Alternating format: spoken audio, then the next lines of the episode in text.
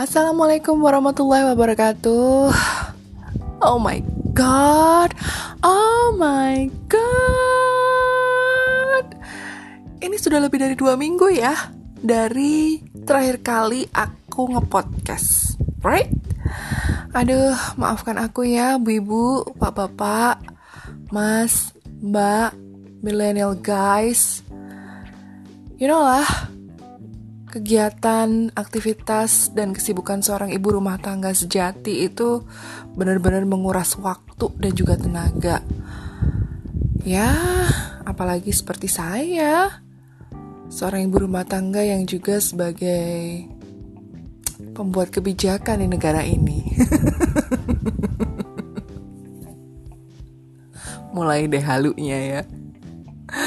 Nggak, tapi memang bener kok. Aku dua minggu kemarin itu sangat ribet dengan urusan rumah tangga ya, urusan anak, urusan ngurusin suami juga, perintilan rumah, tetek bengek di rumah yang banyak sekali. By the way itu kenapa ya tetek bisa bengek kayak gitu ya? Hah? Happy hipoksia kah? Semoga enggak ya. Ini sangat menyeramkan loh happy hipoksia ini by the way. Tapi uh, podcast kali ini aku nggak akan ngomongin soal happy hipoksia dulu. Aku nggak mau uh, terlalu banyak ngomongin soal yang actually so scary gitu ya, frightening gitu karena ini bisa terjadi uh, kepada siapa pun, di mana pun, kapan pun gitu. Aku mau lanjutin dulu podcast kali ini tentang daster. Nah, karena aku janjikan di akhir podcast kemarin bahwa aku akan ngomongin daster sekali lagi. Sekali lagi. Nah, di episode kali ini aku mau uh, ngomongin beberapa hal yang masih berkaitan dengan daster. Kalau di podcast kemarin selain ngomongin tentang seluk-beluk daster dan kenapa sih banyak sekali perempuan-perempuan Indonesia itu suka sekali pakai daster. Tapi di episode kali ini kita akan sedikit ngomongin tentang ternyata ada loh sebagian perempuan juga yang justru tidak suka memakai daster sebagai baju harian mereka. Wow, kenapa ya kira-kira? Masa baju yang sangat nyaman, adem di kulit, dan sangat menyerap keringat ini tidak disukai? Wow, kok bisa ya?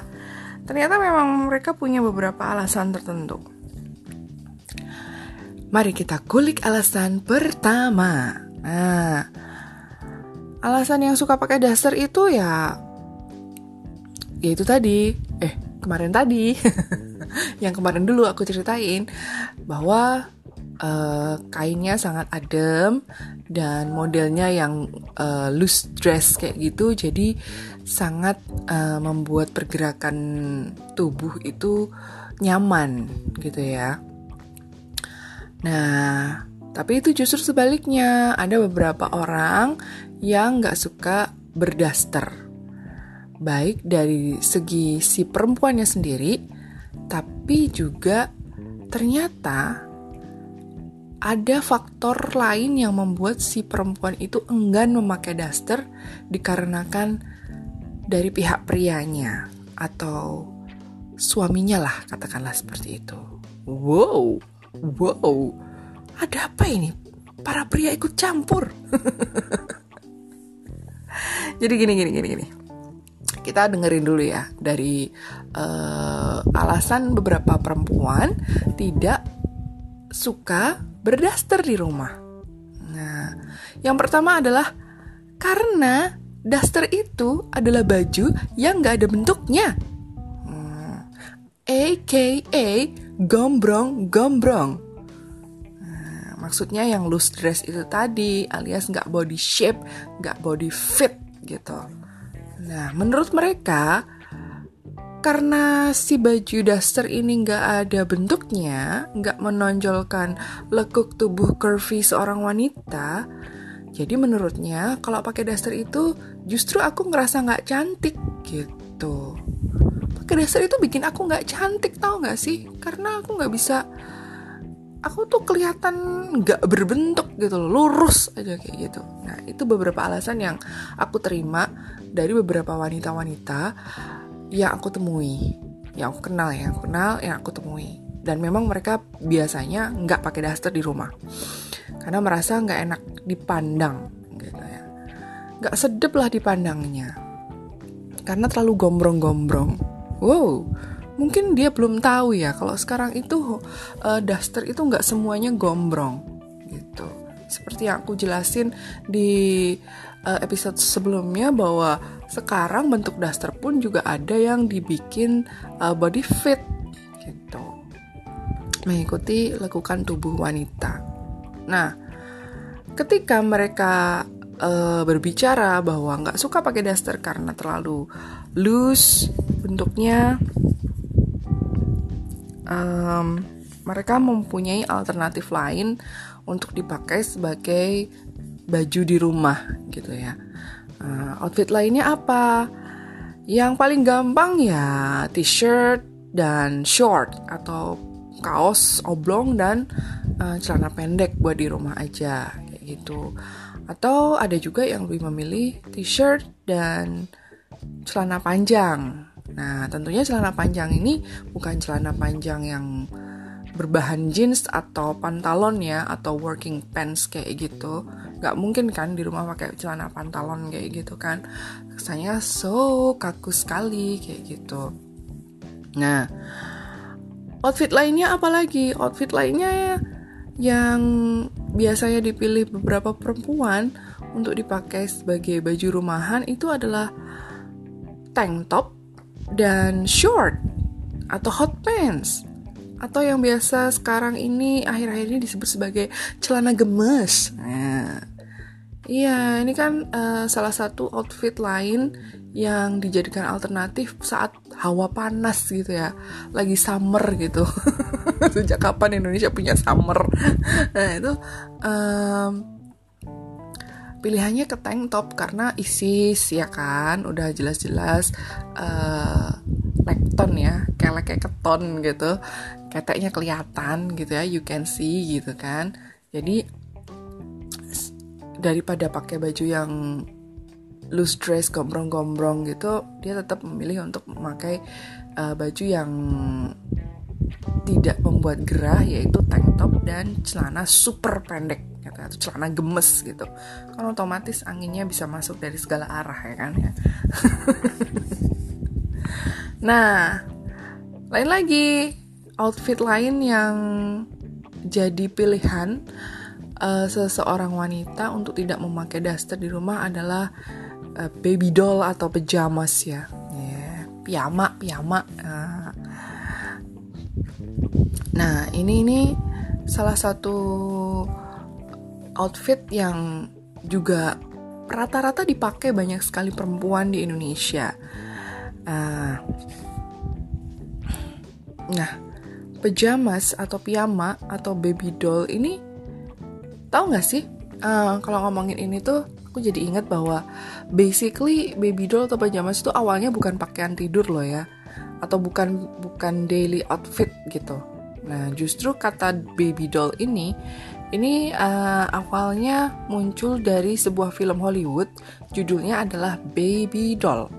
Di mana si karakter ceweknya di film itu itu tuh sering pakai baju tidur uh, bentuknya setelan yang berupa atasan pendek dan tipis dan berenda dan longgar. Banyak sekali dannya ya. Baiklah, aku persingkat saja ya diksinya.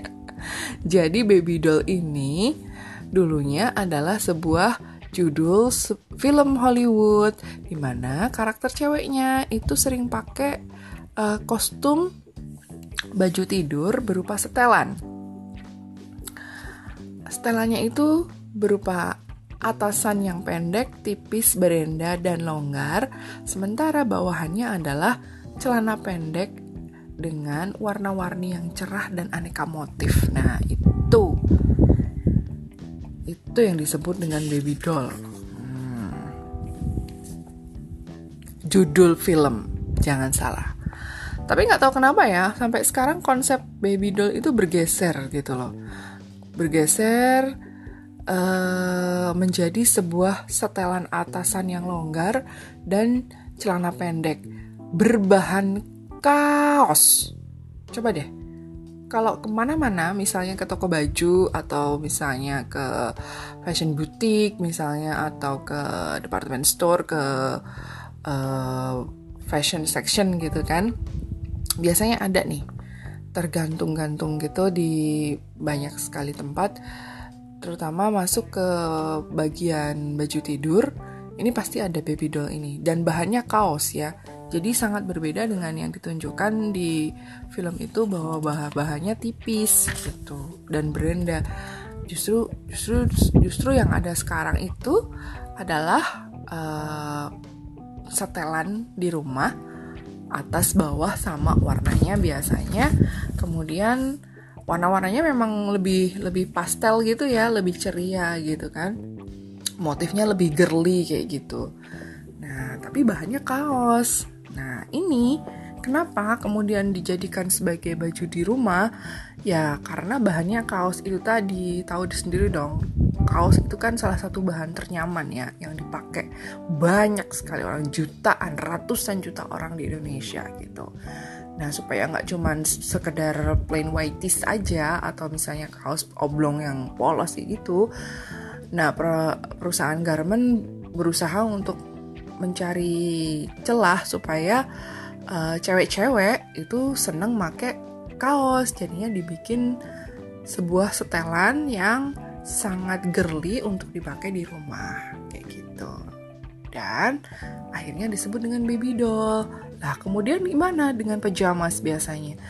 Kalau pajamas itu biasanya juga setelan lebih ke pada potongan potongan uh, ininya ya potongan atasannya ya. Biasanya modelnya agak sedikit berkerah tapi berkerahnya bukan berkerah yang tinggi lebih berkerah rendah kayak gitu dengan bahan yang lebih uh, lebih loose ya lebih jatuh kayak gitu biasanya bahannya kalau nggak katun ada juga yang silk.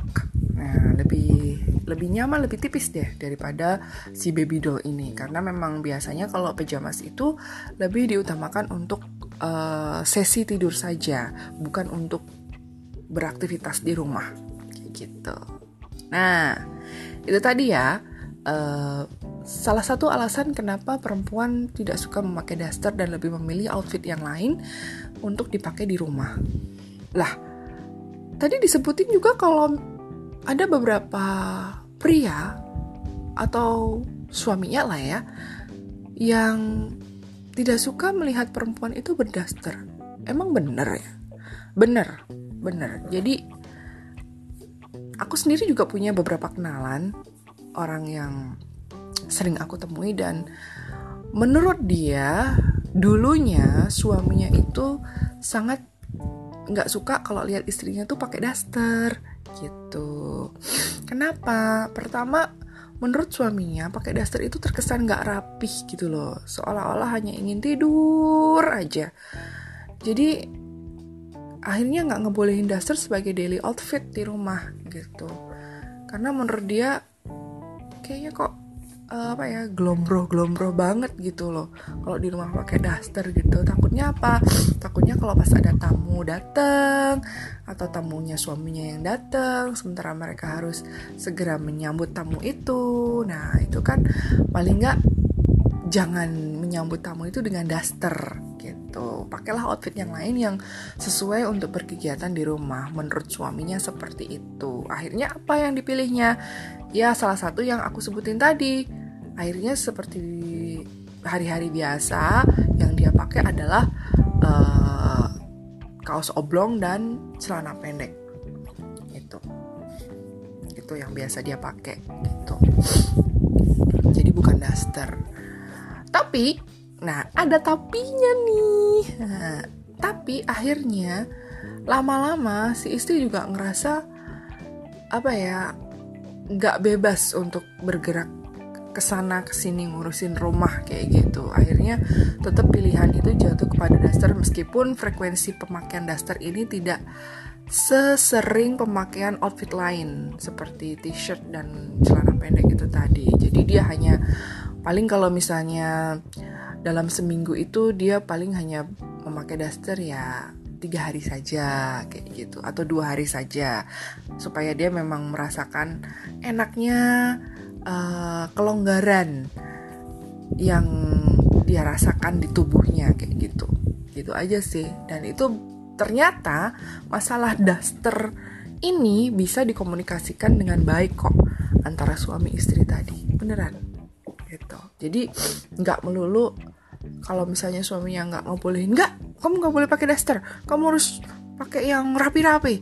Kamu harus pakai um, t-shirt aja sama celana pendek. Atau misalnya kamu mendingan pakai tank top sama celana gemes deh beb. Jadi biar aku tuh makin sayang sama kamu. Misalnya kayak gitu. Tapi ternyata ceweknya nggak nggak nggak terlalu suka dengan pakaian seperti itu ya komunikasikan. Dan ternyata apa yang dilakukan oleh temanku tadi itu it works gitu loh. Bahwa ternyata untuk masalah daster pun itu bisa dikomunikasikan kok antara suami dan istri gitu ya. Ya jadi nggak ribet kan ya? Seperti halnya daster enggak ribet. Daster itu simple. Nah seperti menjentikkan jarinya Thanos. So simple is that. Nah, ya anyway aku masih ngomongin soal daster lagi. Um, kalau diperhatiin, daster itu sangat uh, merakyat ya untuk semua kalangan dan usia, bahkan sampai ke anak-anak balita perempuan pun juga pakai. Wah, masa sih? Nah, mungkin pada nggak ngeh ya, nggak begitu merhatiin gitu ya. Atau mungkin juga karena hmm, untuk mereka, untuk anak-anak balita perempuan, itu sebutannya bukan daster kali ya, tapi cukup dress aja, dress. Ya. Tapi ya tetap aja sih kalau misalnya lagi di pasar atau di toko baju gitu, bentuknya daster. Tapi memang jarang sih di tempat-tempat penjualan fashion anak-anak itu ditulis di tagnya itu daster anak. Itu jarang jarang sekali. Biasanya ditulis dengan dress anak. Nah. Tapi kenapa sih? Kok kemudian dress anak ini jadi diasosiasikan dengan daster? Hmm, ada yang tahu? Jawabannya adalah yang paling utama adalah karena bahannya. Nah, biasanya memakai bahan seperti dasar dewasa yaitu uh, bahan rayon atau bahan santung yang tipis dan flowy gitu dan juga adem di badan, sangat menyerap keringat. Dan penguapannya juga sangat cepat ya, penguapan keringatnya sangat cepat. Nah, biasanya lagi dibikin dengan model yang sangat simple. Biasanya untuk anak-anak balita itu dibikin yang uh, tanpa lengan kayak gitu ya, supaya memudahkan uh, si balita ini bergerak ya. Karena biasanya kan anak-anak balita kan ada yang mulai belajar jalan, kemudian uh, lagi belajar jalan rambatan jatuh, lagi belajar rambatan kemudian terduduk kayak gitu. Padahal sebenarnya juga si emaknya pengennya pakaiin baju yang lucu-lucu. Salah satunya dress anak dengan berbahan dasar uh, santung ini tadi atau rayon ini tadi. Jadi kesannya tidak memberatkan uh, memberatkan si baby ini untuk memakai dress gitu. Mudah bergeraknya gitu.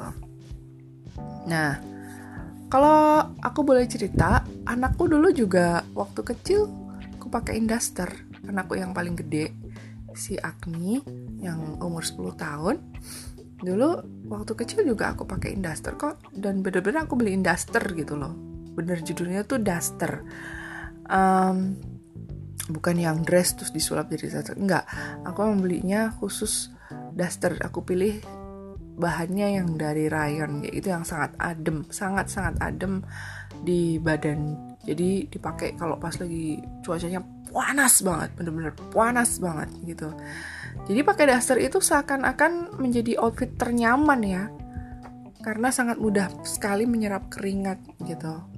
Nah sekarang pun sampai sekarang pun di umurnya yang ke-10 anakku itu juga mulai suka pakai daster gitu kemarin-kemarin sih sekitar 2 tahun terakhir ini uh, dia mulai jarang pakai daster. Dua tahun terakhir ini dia jarang pakai daster, lebih seneng pakai itu tadi t-shirt dan short gitu ya, kaos oblong sama celana pendek untuk keseharian di rumah.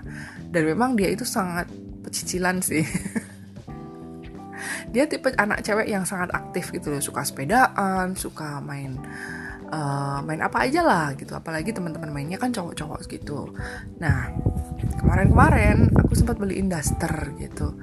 Uh, awalnya eyangnya dulu sih. Eyangnya beliin dia daster dan ternyata setelah dia pakai dia merasa sangat nyaman gitu. Adem nggak sumuk gitu nggak kegerahan. Jadi dia mulai menyukai menggunakan daster dan akhirnya aku beliin dia daster juga gitu ya Nah, daster yang gimana yang dipakai anakku? Tentunya dengan uh, model yang sangat simple ya, dengan warna yang warna yang sangat permen gitu deh, yang warna-warni kayak gitu.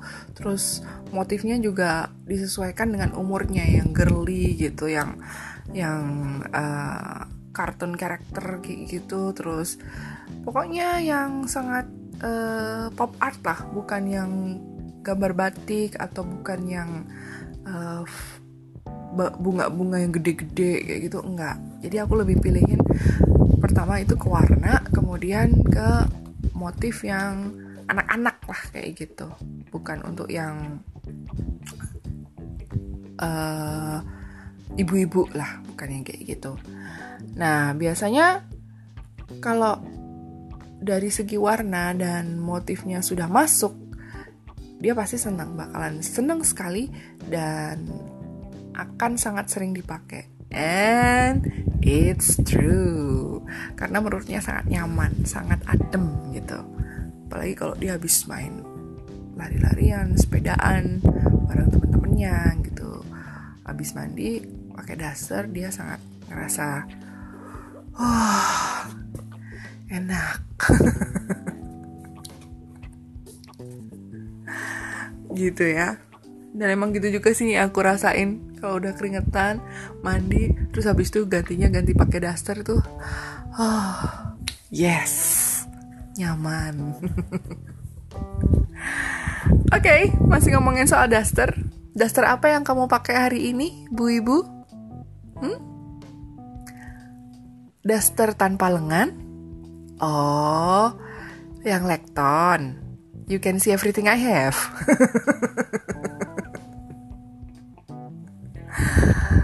Apa pun model dastermu, Bu Ibu, Mbak-mbak, semoga kamu tetap nyaman memakainya ya. Tapi jangan lupa kalau misalnya lagi ada tamu dan kamu harus mau nggak mau membuka pintu untuk tamu itu, ya pastikan dastermu nggak bolong. Itu aja sih. ya, masih juga ngomongin soal daster nih by the way. Pernah denger istilah ini nggak? Home dress. Pasti pernah denger dong, apalagi uh, sejak pandemi corona ini muncul ya. Sepertinya istilah home dress ini juga semakin menggeliat dengan luar biasa, memenuhi rongga-rongga telinga kita. Ya nggak? Sejak kapan sebenarnya istilah ini muncul ya?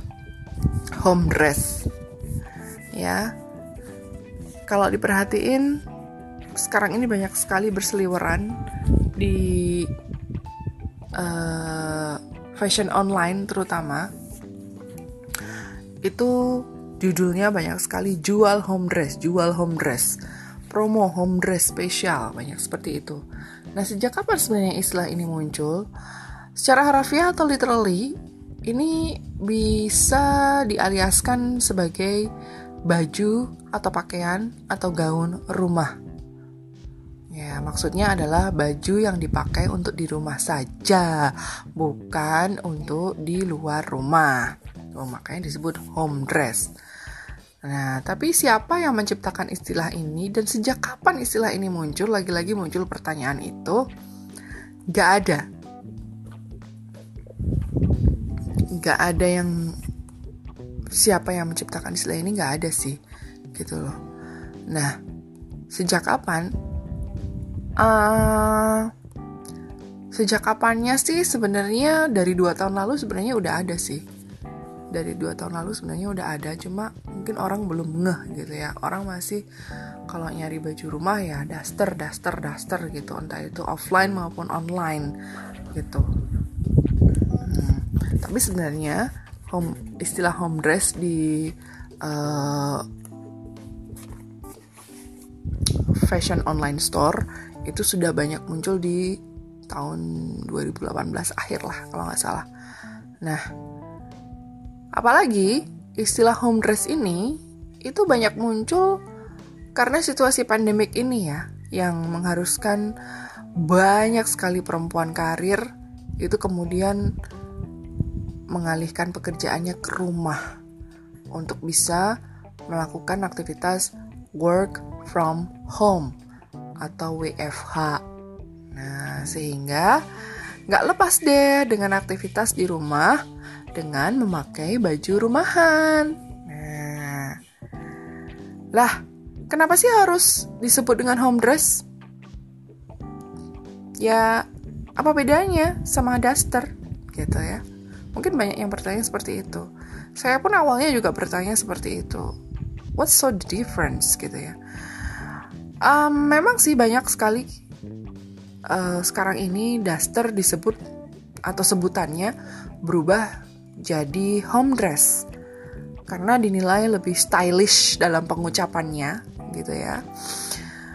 Um, diklaim juga modelnya lebih fashionable dan home dress itu dinilai lebih luxurious daripada daster biasa.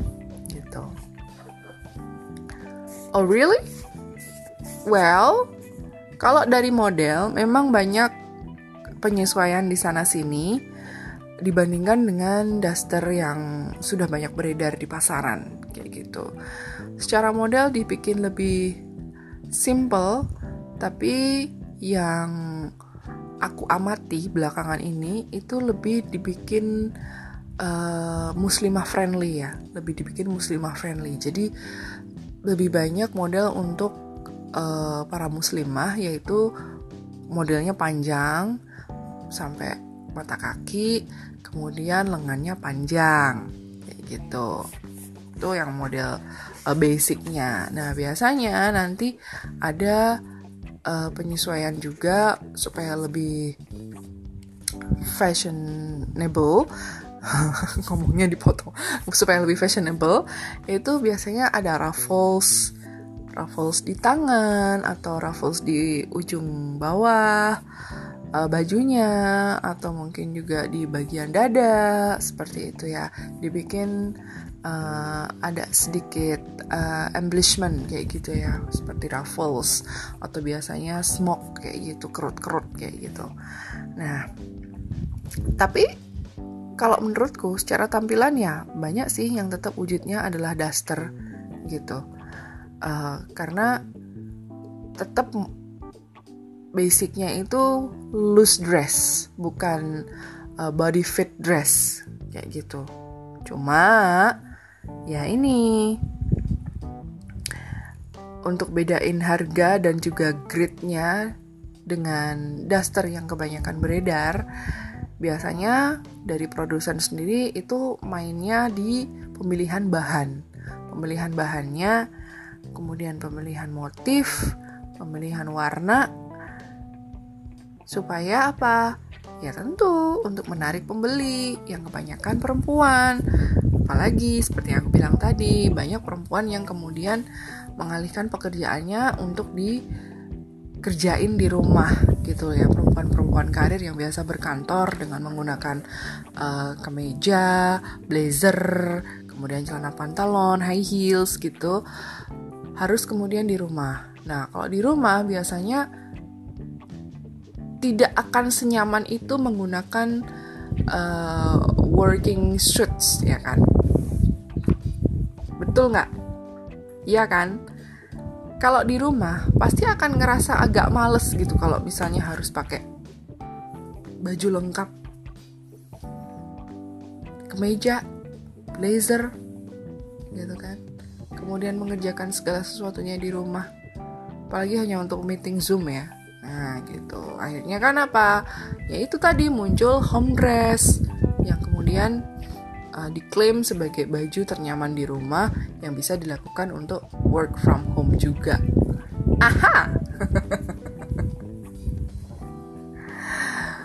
Sudahkah Anda memiliki home dress untuk bekerja di rumah? Uh, bekerja dari rumah? Saya yakin ada. Tapi banyak sekali kemudian yang membuat uh, produk daster, produknya daster ya, produknya produk daster. Tapi karena pemilihan bahannya yang nggak biasa pemilihan bahannya lebih ke rayon grit yang bagus, grit yang super kayak gitu, atau rayon viscose.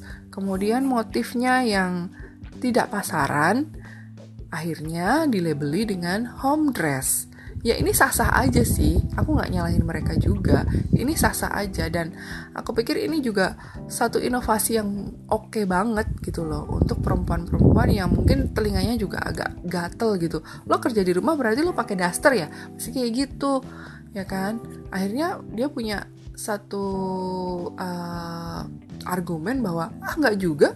Gue kerja dari rumah gue pakainya home dress dong bukan daster dong. Pasti kayak gitu.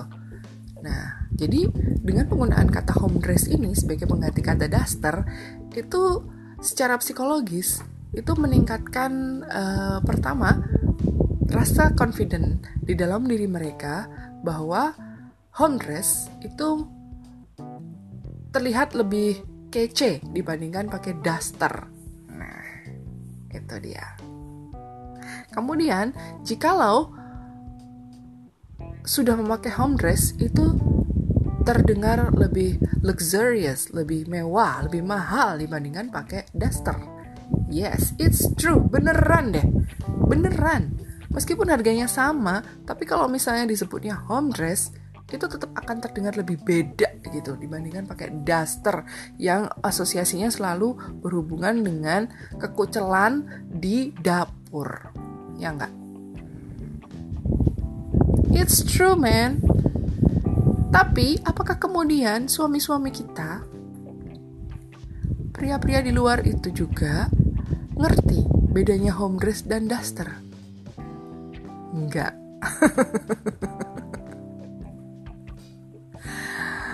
They don't even give a care about home dress or duster.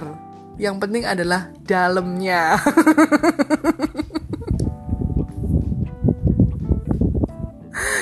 sih? Oke, okay. I'm just kidding. Tapi emang bener kok. Mau suami kita itu lihat kita pakai daster atau pakai tank top sekalipun nggak ngaruh sebenarnya, ya kan? Nah, balik lagi ke masalah home dress itu tadi. Mau suami kita lihat kita pakai daster atau pakai home dress juga nggak ngaruh sebenarnya ya aku juga bisa kok ngeklaim sekarang bahwa aku sekarang ini pakai home dress loh bukan daster ini home dress bukan daster anything boleh diklaim. Aku mau ngeklaim itu yang kamu pakai itu daster mau kamu bilang home dress juga itu sama aja daster ya kan? Kamu pakai tidur juga kan? Nah itu boleh boleh aja. Jadi yang penting kan baju yang dipakai di rumah. Ya kan? It's just same gitu. Nah.